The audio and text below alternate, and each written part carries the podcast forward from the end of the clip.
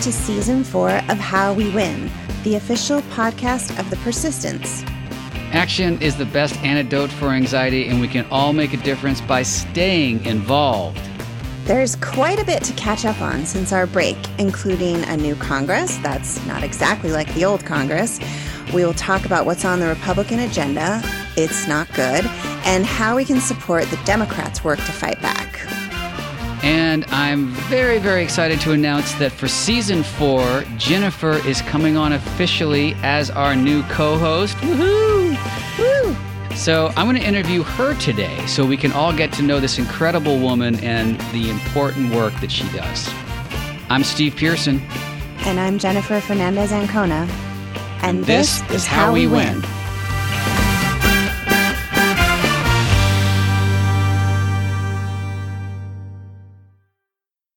Yes, season four.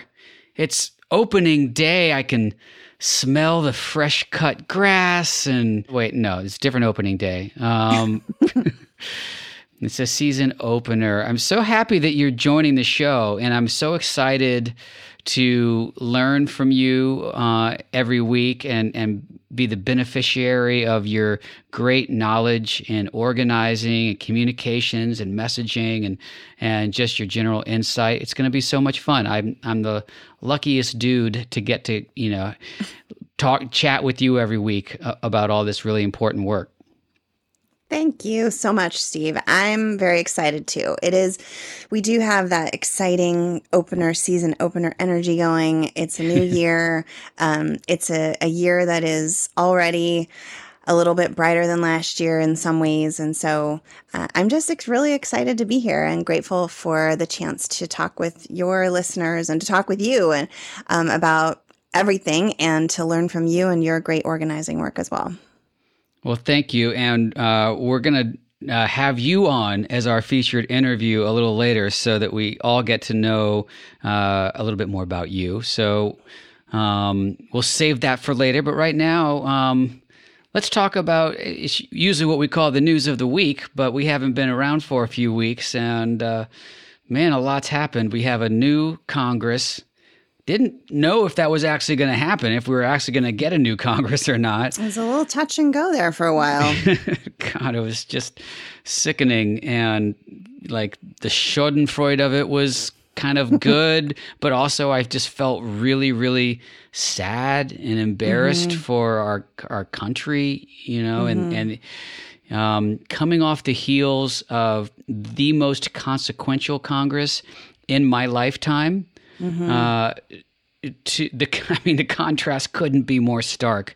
You know, yeah. to a, a, Congress that couldn't even pick a leader uh, until that leader completely capitulated to the worst instincts of the modern Republican Party. Um, yeah and uh, and this is what yeah. what we're left with. Yeah, it's true. It was. I agree. It was hard. It was like fun to watch at first, and then it got really hard to watch. And I just kept thinking about all the parts of our democracy that Kevin McCarthy was selling off one by one to this MAGA faction.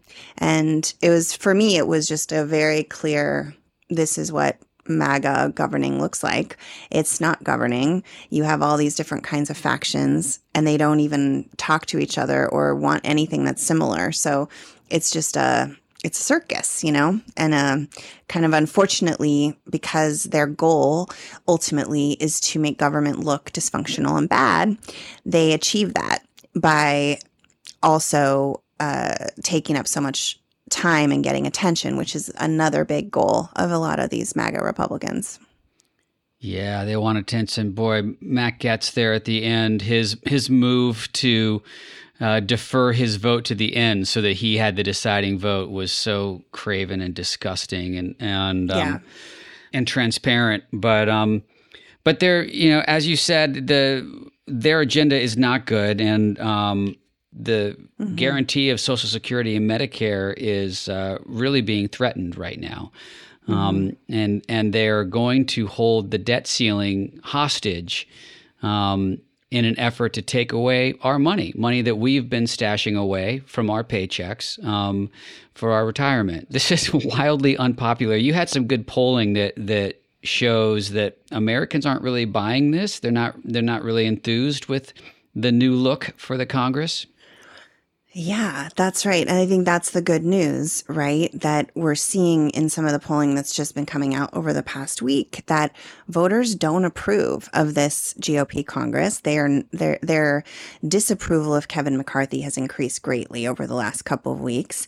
And voters are seeing the GOP clearly right now as focused on consolidating power and fighting amongst themselves versus serving the public. So in a way, it's good news that what we saw as activists watching what happened over the last couple of weeks has actually translated to the voting public as well. So it's it's a good sign that and something that I think we need to keep uh, reinforcing with the general public and the voting population that this this particular Republican Party is beholden to a very extreme faction that has no interest in doing what people need, uh, taking care of families, um, solving big problems, and all they want to do is take away our freedoms, take away the things that we, the benefits we've come to rely on, like you said about Social Security and Medicare.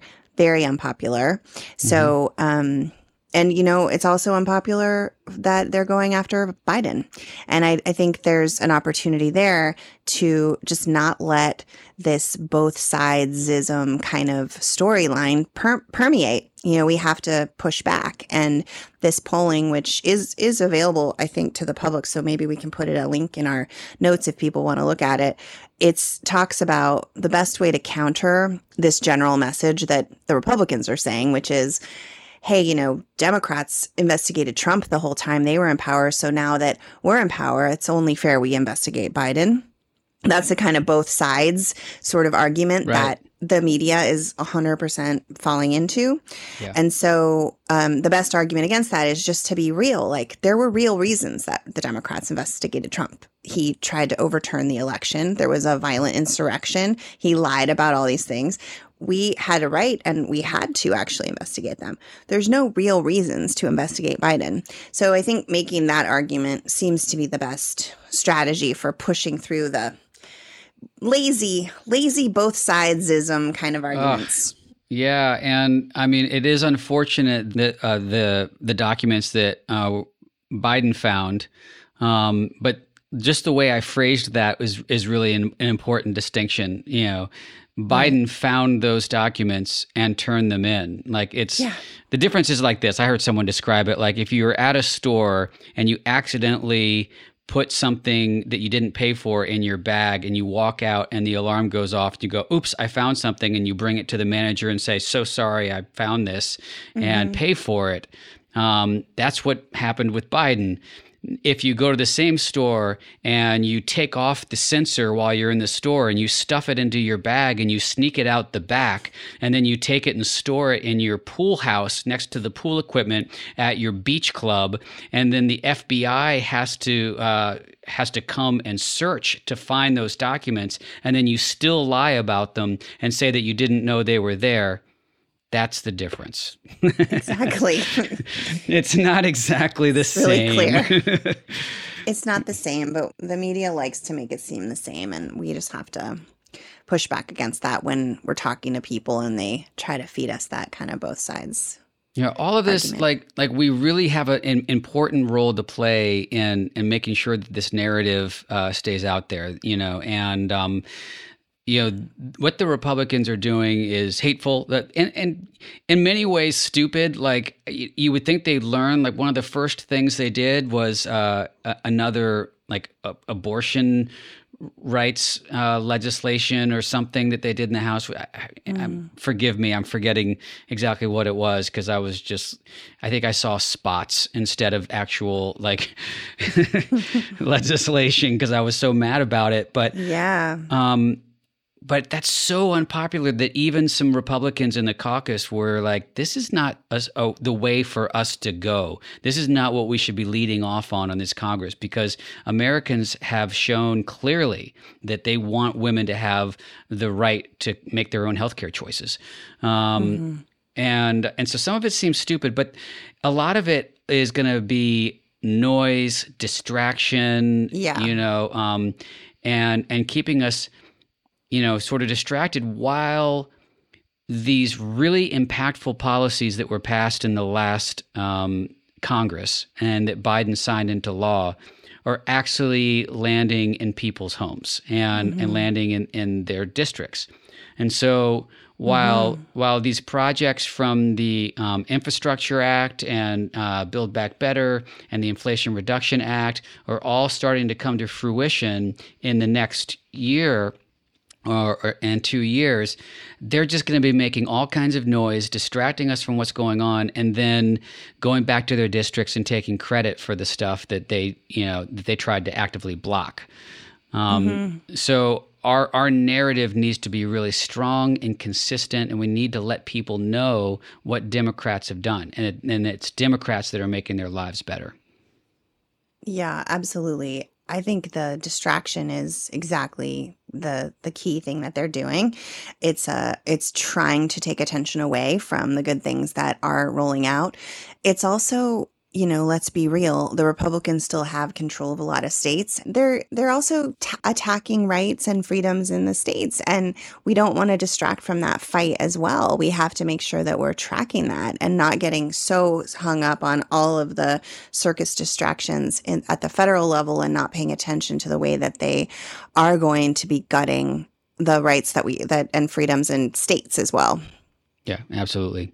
We've got droughts, bomb cyclones. You know, uh, there's always the threat of more fires, and we've had massive hurricanes. You know, climate change is here, and Democrats invested uh, over forty billion dollars in the Inflation Reduction Act, the huge, biggest investment in climate in our history.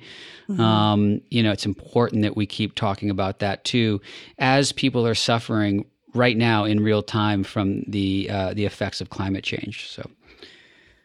Yeah, there's a lot of good stuff rolling out. I think um, th- they talked about in January 1st a lot of new benefits to homeowners in particular, and folks are also organizing to get those benefits to come to renters as well. But, um, you know, a lot of incentives to electrify your home, to add add renewable energy sources to your home, to trade in for an electric car, those kinds of things. So it, there, it, everyone should look into it and make sure that you know what the benefits are that you're eligible for, and it it really is an amazing opportunity to um, to make a dent in the way that we've been just burning so much fossil fuel and to make this shift. It's not enough, but it's a starting point to make this shift to a greener kind of economy, and it's it's huge.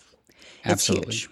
It is huge, and as you said, there's way more to do. It's not enough, but um, man, it's been so hard to get to this point. So I'm I'm grateful yeah. for it, and it's it's a big win. We still need to be celebrating that. Absolutely. Um, speaking of celebrating, Rudy was just subpoenaed. That's what I saw. Amazing. That should be interesting. As we're we recording think? this, yeah, we're recording this on uh, on Monday on uh, uh, Martin Luther King Jr.'s uh, day, and um, uh, Jack Smith. You know, we don't really have time. I, I, you know, this just broke, so I, I don't have enough information to you know be knowledgeable about it. I will plug uh, Jack, the am- amazing new podcast that's on our network with mm-hmm. Allison Gill um, and Andrew McCabe. Uh, but Jack Smith is serious. He is serious, and um, I like it. I I'm here for it. I'm I like always always here for Rudy getting subpoenaed, right? And and uh, Trump is certainly not far behind. I, I, I think all the indicators show that um, that he Trump is in serious serious trouble. So. Um, that's something for us to look forward to, and we'll we'll have some legal mm-hmm. experts on to kind of talk about what Jack's doing in the coming weeks. Right. Like even before we really understand what it means, isn't it just something to be happy about to see Rudy and subpoena in the same sentence? It's a good thing. oh, Rudy. Yeah.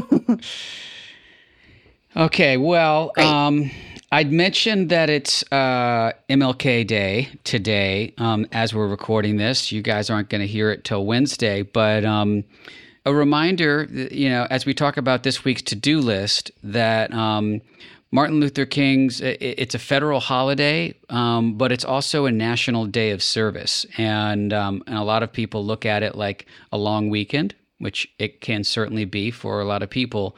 But I really want people to think about where they can be of service in their own communities this week.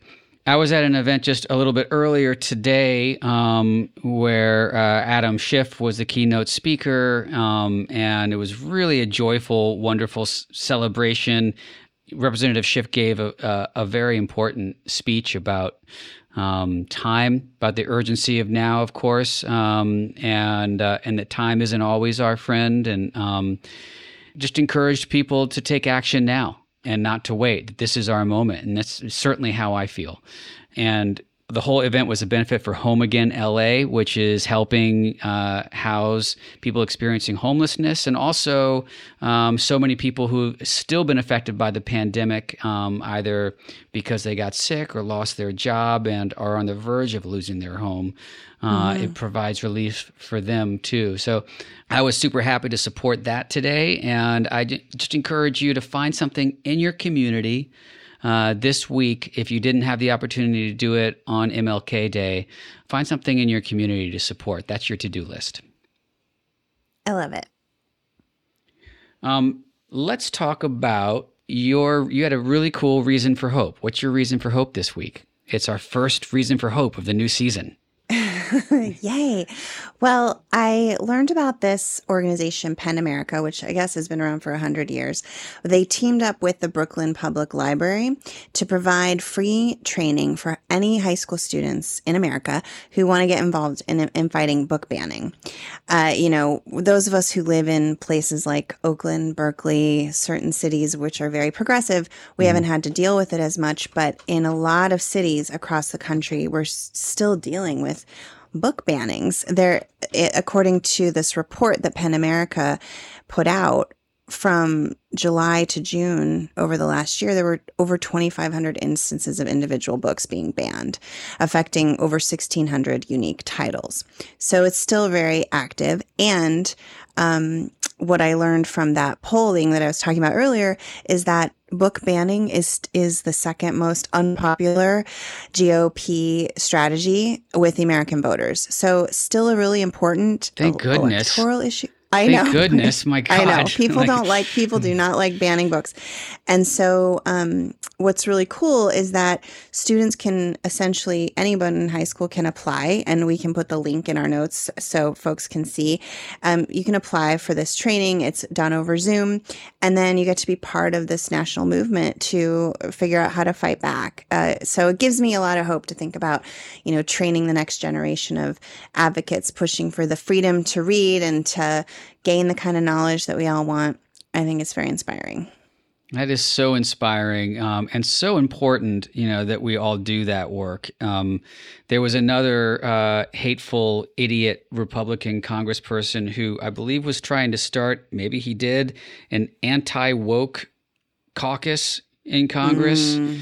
And, uh, you know, mm-hmm. it, what woke means is being aware of your history and um, and actively talking yeah. about it uh, so that you don't repeat it and that you can uh, fix the the problems that we have. I mean, it's like just to yeah. to say that we want to ban books and not and and ignore this part of our history is uh, is willful. I was thinking about this actually. Now I'm going on a tangent, but if you are actively suppressing the knowledge and the history of slavery and racism and um, the the effects of segregation and redlining, all, all of those things, yeah, then yes, you are uh, part of the problem. You cannot be exempt from the sins of your father if you're trying to cover them up. If you're trying to cover up the sins of your ancestors, then you have now become complicit in your ancestors' sins. So Anyway. Yeah. I like that. I'm mad. All right. Um, that was a great reason for hope, and I got all upset. But um, we're, we're gonna we're gonna come right back and have an awesome, inspiring interview with my new co-host Jennifer Fernandez Ancona.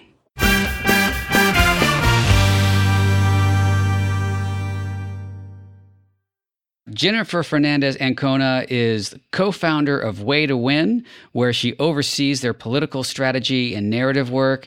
She has a wide range of experience in communications, donor organizing, strategy development, grassroots organizing, and multiracial coalition building.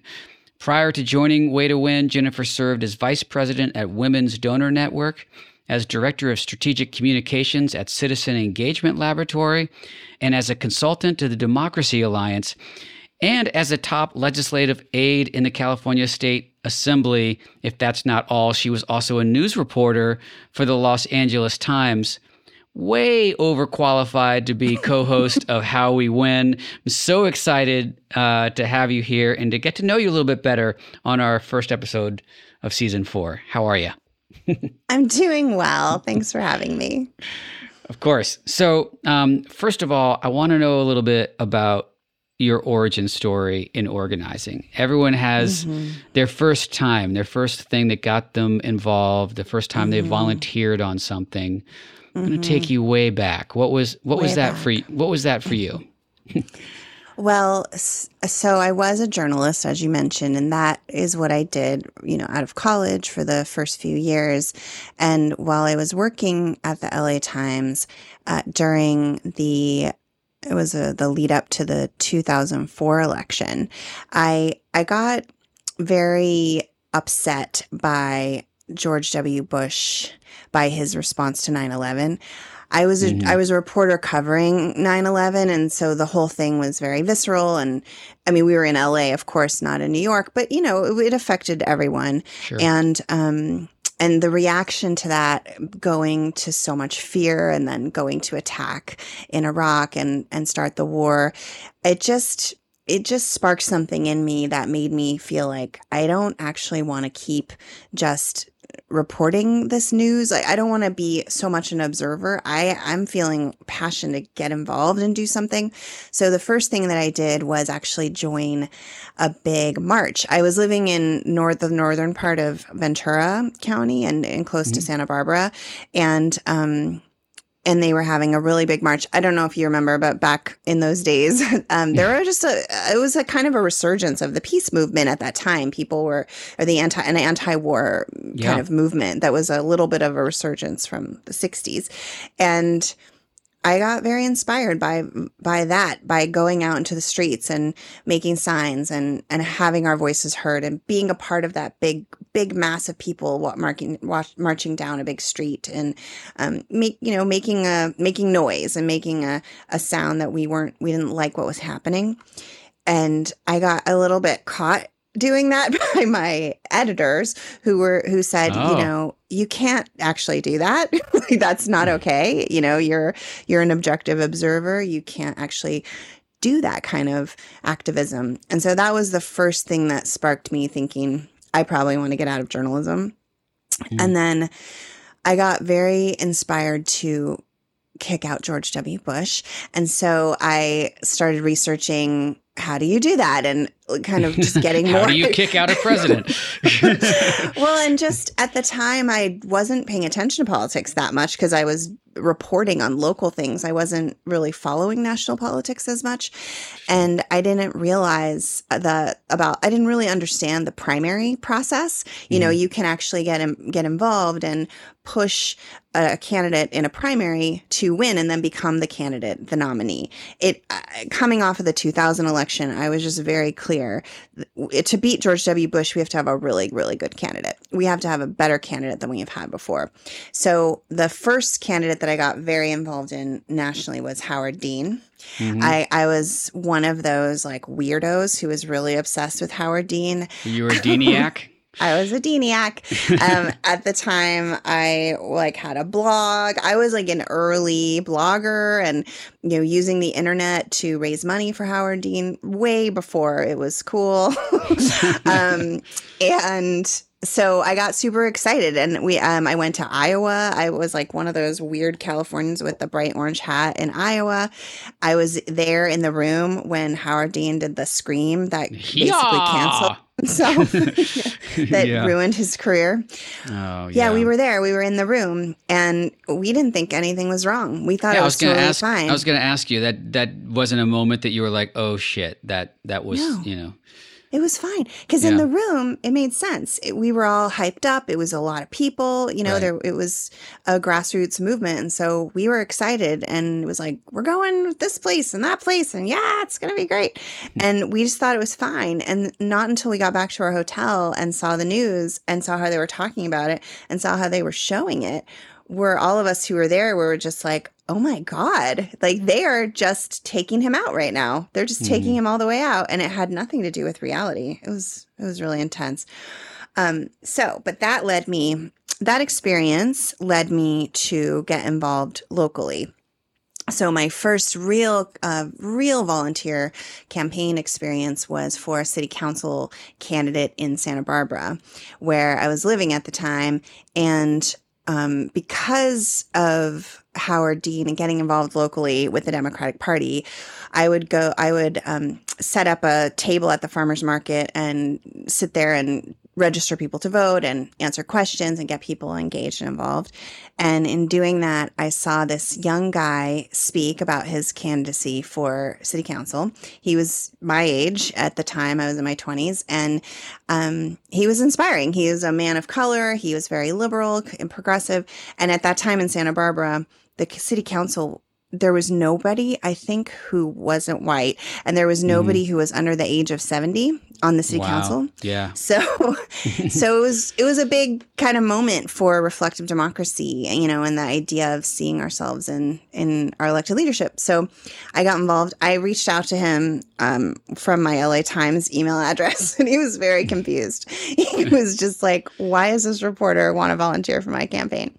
Um, but it was very exciting and he won and now he's he's been in the assembly i don't even know what he's doing And his actually. name was Barack Obama. No, no his No, name's das Chicago. williams Das Williams. Das awesome. Williams. Yeah, he's in, he's been in the California state legislature for many years. Oh, cool. Yeah, Cool. he's a cool guy. That's So- that is so interesting. Yeah, you know, I love how you how you say you started off by going to that march and getting inspired by that because um, you know those marches those these rallies are really really important. I mean they serve important uh, roles in the work that we do to bring awareness and to earn some media and and and draw attention to issues. But they also pull people into this community and and make people feel like they're part of something bigger than themselves. And we certainly saw that with the women's march um, after Trump was elected, and so many people went to the women's march and felt empowered. They felt part of something, and they wanted to do more. So they got involved and started volunteering and doing more afterwards. So, um, Yeah. so like I I guess what I'm saying is now that. Uh, we can get out and about more. Like, go to some marches, people. Be part of this joyful community. You know, it's really empowering. Um, So you've done so much since you since that you know since your days as a Deaniac, um, and I listed off so many of, of the roles that you've held and the work that you've done. Uh, what's some of the work that you're the most proud of that you've done? Hmm, thanks for asking that. I'm. I think I'm very proud of the work that I did at Women Donors Network uh, because it's a it's an amazing organization. It's it's been around for a long while too. I think they were founded in 1990. Um, but when I went there, um, they really were wanting to do more. Um, so it's a community of very engaged uh, political women who have had wealth and resource. And um, it started with a, a, number of women who were um, part of large wealthy families and they were getting inheritances and the women were not really given a, a role in their family's philanthropy or anything to do with money. So the women kind of got together and decided that they needed to empower themselves and learn how to how to do things how to be more active how to give away more money in a smart way. So it just comes from a very good set of values. And for me, um, what I'm most proud of having worked there is I helped them through a lot of organizing and with a lot of partners get to a place where they understood that what they wanted to, they, they wanted to do more together. They wanted to actually what we called a collective impact because you can be part of a community and be an individual and get a lot out of being in that community. But there's a power in coming together and getting aligned about what you want to do, the goals mm. that you have, right? So rather than just deciding where all the uh, philanthropic dollars should go individually, they started to decide. I helped them organize and decide together what are the big cha- challenges we want to take on. How do we want to push more racial justice? How do we want to push more social justice at a root cause level rather than you know at a level where you're kind of just scratching the surface or you're just you're just um, sort of attacking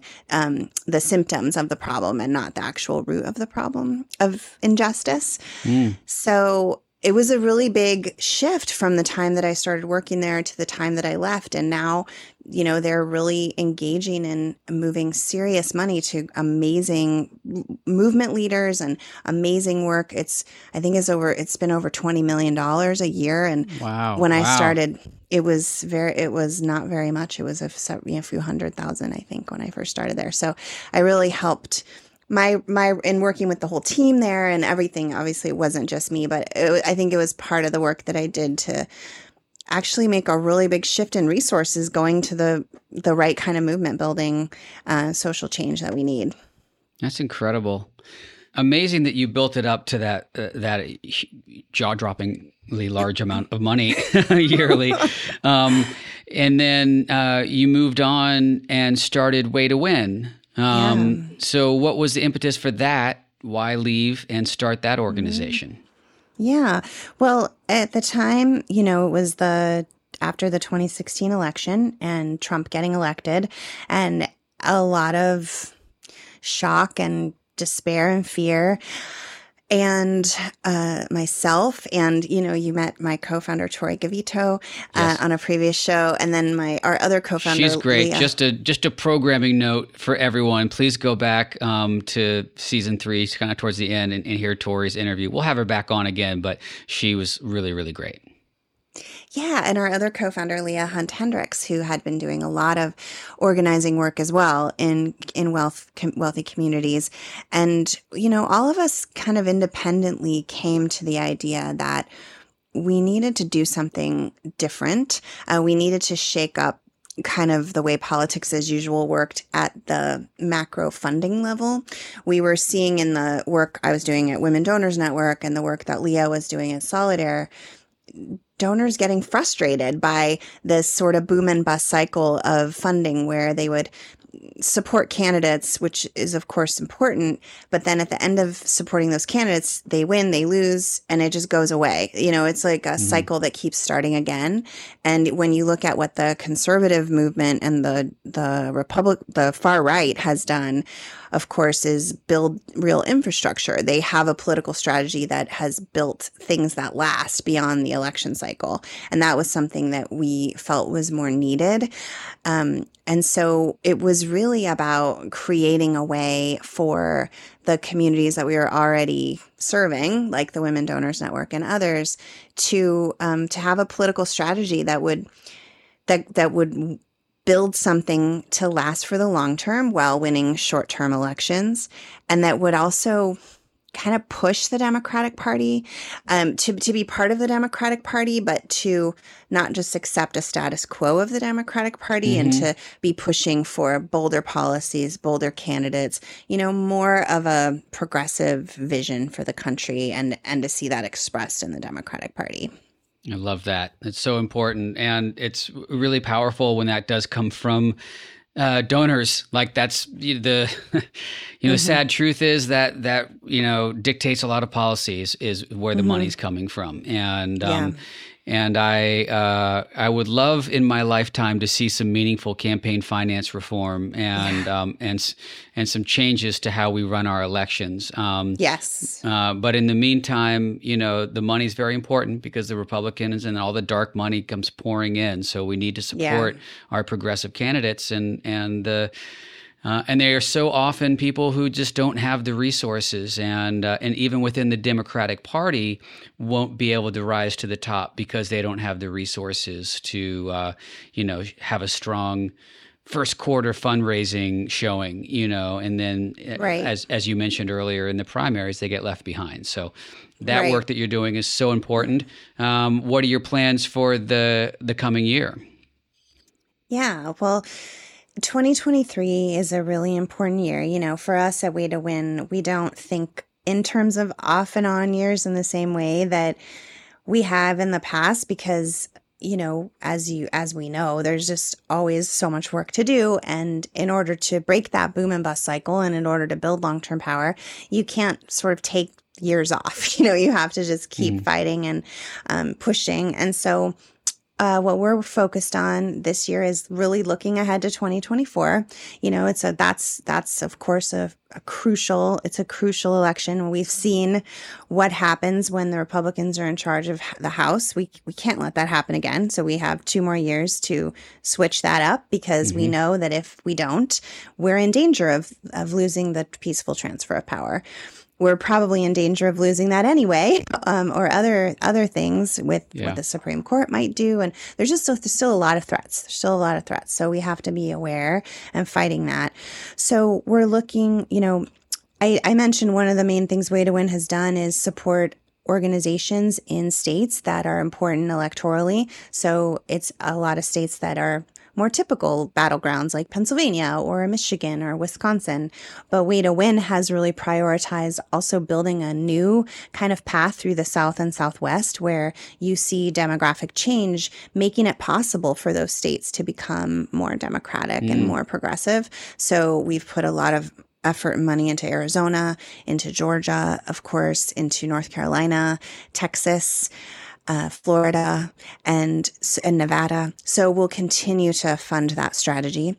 And one of the big things right away is that you know the the activists we've talked about this in on this podcast about the activists like in Georgia who have just been running and working Yeah. so hard for the past several years, and they just need a break, you know. And And we- vitamins. we yeah, we're just we're really trying to talk to our community about, you know, maybe we don't know what all their plans are right now, but we just need to fund their basic operations so that they don't have to lay off a bunch of their staff so that they can take a real break, do some reflecting, do some planning, you know, going into this big 2024 year. So that's a big piece of our strategy is just we're it's just like we people need a bridge from one election to the next that, that doesn't involve a bunch more work you know we, they just actually need to be funded to plan and rest too you know That is so gr- that I you know I didn't know that you all were doing that. That is so amazing. I'm so grateful to you for that work.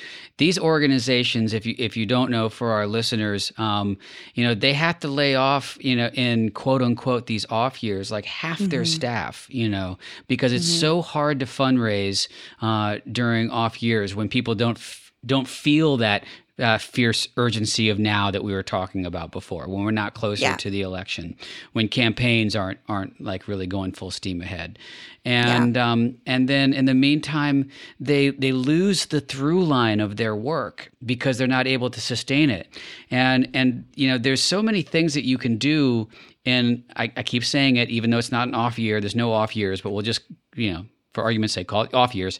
There's so many things you can do to um, to test new tactics and to work and to work out new programs that you can't Yeah. do when the elections just when, when it gets close to election day because you know once you get rolling with the campaign you just got to do go with what you know go with the program you have there's no no you know time to change anything but if you can invest in these groups and let them try new things and develop new programs and stay in touch with their communities, um, that's so powerful. I that's amazing. Um, yeah thank you oh, I didn't know you were doing that, and that's really really exciting. Um, it's a big it's one. just too mm-hmm. many organizations just like and then and they lose some good people and and mm-hmm. maybe some of the the juju of that organization goes away too and they're not as effective mm-hmm. as a result too so. Exactly. Yeah, that's a just a big part of the kind of politics as usual we're trying to change, you know.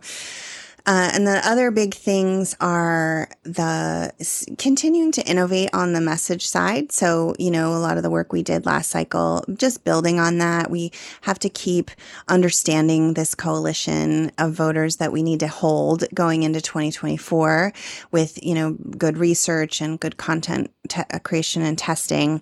I think the two big challenges on the message front are we already mentioned, which was how do we talk about the the benefits that people are getting in a way that's compelling, that ties back to Democrats, that serves as a good contrast to the what the GOP is doing. So there's there's something in that. You know, we'll hear it at the State of the Union, and we'll we'll want to be reinforcing a kind of message in the next few months, the first quarter or so that that really lands in the in the voters' minds that they'll remember um, what this great work we did over the past two years was. So that's one challenge. And then the other big challenge I think we need to crack going into 2024 is um, we saw a lot in a lot of the polling we did last cycle that while voters almost always when you ask them what their top issue is they will always say something about the economy economic issues I mean, this Mm-hmm. time it was inflation it's just usually something about their economic Their wallets. well-being Yeah. yeah. And when you ask them which party they trust more to handle the economy, the Republicans always win, even with our own voters. so, um, so that's a nut we need to crack. Like it doesn't make sense. It's not true. Republican presidents are not better for the economy. sense. Like you can look at like Republican presidents have destroyed the economy. Democrats come in and clean it up, then the Republicans come in and destroy it again. I mean, time and time Yeah. again. But there's a brand problem, right? There's a brand Yeah. problem. People don't see Democrats as being good for the economy. They think Republicans are better for their own bottom line. And we just have to break that fallacy. You know, we have to figure out how to how to message it and how to talk about it in a way that actually works, that lands for us and that doesn't compromise our our own progressive values. It's it's a hard line to walk, but I think we can do it. So that's the other thing we'll focus on. And then I guess the final thing is just like you mentioned, the primaries, and that's something that Way to Win is unique in that we support candidates in primaries. We did support Max Frost. We supported other some of those other candidates like Delia Ramirez and others who were running in open seats in Congress. So the thing about primaries is it always starts much earlier than you really want it to, but it does. so you have to, you know, recruit the candidates and get them started. And so I think toward the end of this year, um, we'll definitely be helping support some some good primary candidates who are emerging in some places too. Very exciting. Um, you know, I I cajoled you into doing this show, and I'm so grateful because uh, you know you segued really well, especially with the messaging stuff, because that's that's a task that we will have here on this show uh, a, a lot this year, and um, and I can imagine is one of the reasons why you wanted to continue doing this show. Um, Yeah. What what do you want listeners to take away from from what we do here every week on on how we win? Yeah, I love that question. I, think I think it's really uh, important for this this basic idea that you know every single one of us has agency and has a role to play and can get involved and do something. So I think that uh, sometimes just being more informed and having having an easy way to get caught up on what's going on that that um, you know sometimes people are busy and they may not have time to read all the things that come across their desk and so any getting being engaged and involved and aware is so important. It's such an important first step to then taking action. So i love the combination of uh, learning you know through our own what we share but also from the amazing people that we interview. It's really important to hear from those voices uh, and then giving people you know steps to take action. I think i just want people to come away yeah just feeling inspired and empowered and knowing that they're they're a part of the solution too I love that. Um, we finish up all of our interviews usually asking our guests what brings you hope right now. Yeah. But you already did that earlier in our yeah does in that mean i get segment. to interview you well, I'll say. one second uh, well, you could. Yeah. So you can ask me what what brings me hope. Go ahead. You I'll you can tee that. up. Thank you. So it's my turn to ask you a question, Steve, which is what's giving you hope right now?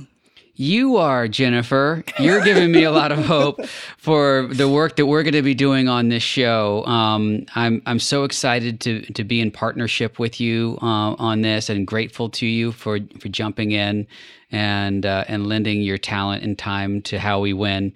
I know our listeners are going to appreciate it so much, and um, and also uh, Gen Z. So you and Gen Z are what brings me hope. um, and cool. uh, I'm excited to get to to have little chats with you every week. Me too. I'm super excited. Thank you so much.